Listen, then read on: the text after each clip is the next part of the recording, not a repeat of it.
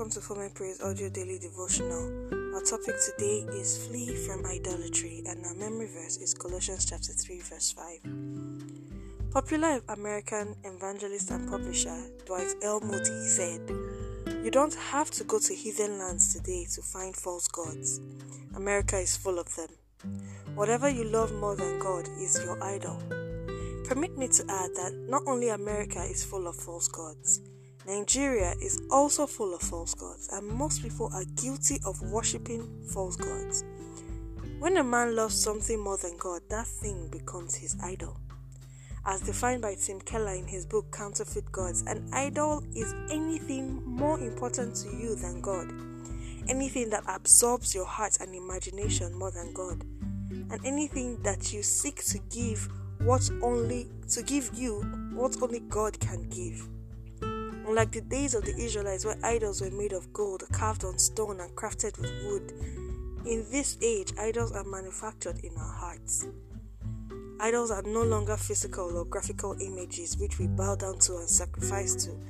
They are products of our, of our unchecked desires which precede our affection and allegiance to God.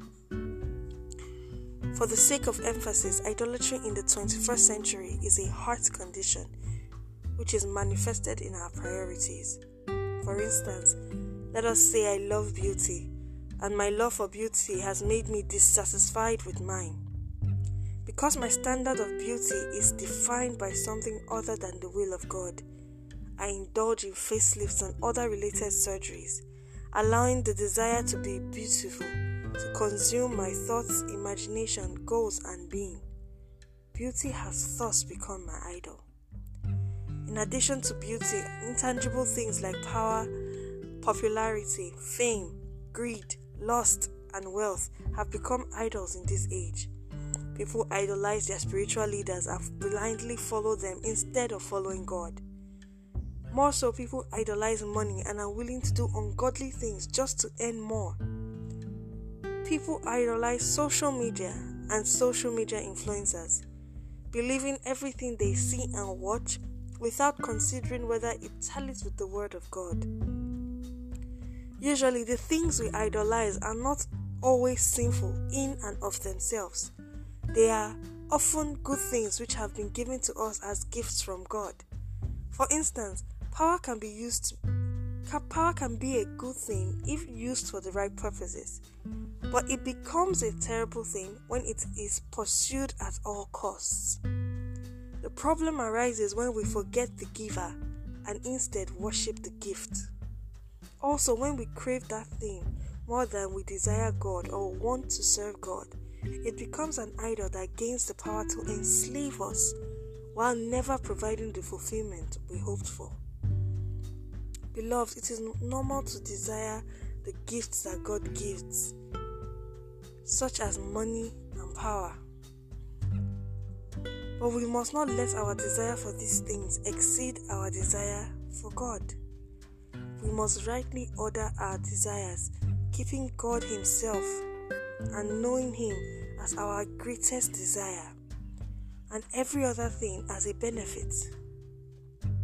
This is because when our desires get disordered, we greedily strive for God's gifts and foolishly ignore Him as the giver. May God help us. Let us pray.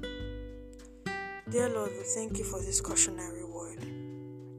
We hear what you are saying to us and we admit our wrongs and guilt. We ask for your mercy and we ask that in that mercy you forgive and help us act right in Jesus' name. Create in us a clean heart, Lord, and renew in us a right spirit, that as we go into this week and into this day, we will shine forth the light of your true, unadulterated word and will on the world around us. Thank you, Lord. Bless this week for us. Bless the work of our hands, and let the answers to our prayers be made manifest before us. In Jesus Christ's glorious name, I pray. Amen. Thank you so much for listening. Please remember to check in again tomorrow. Uh, my name is Gracia Sede. I have been your host this morning. God bless you.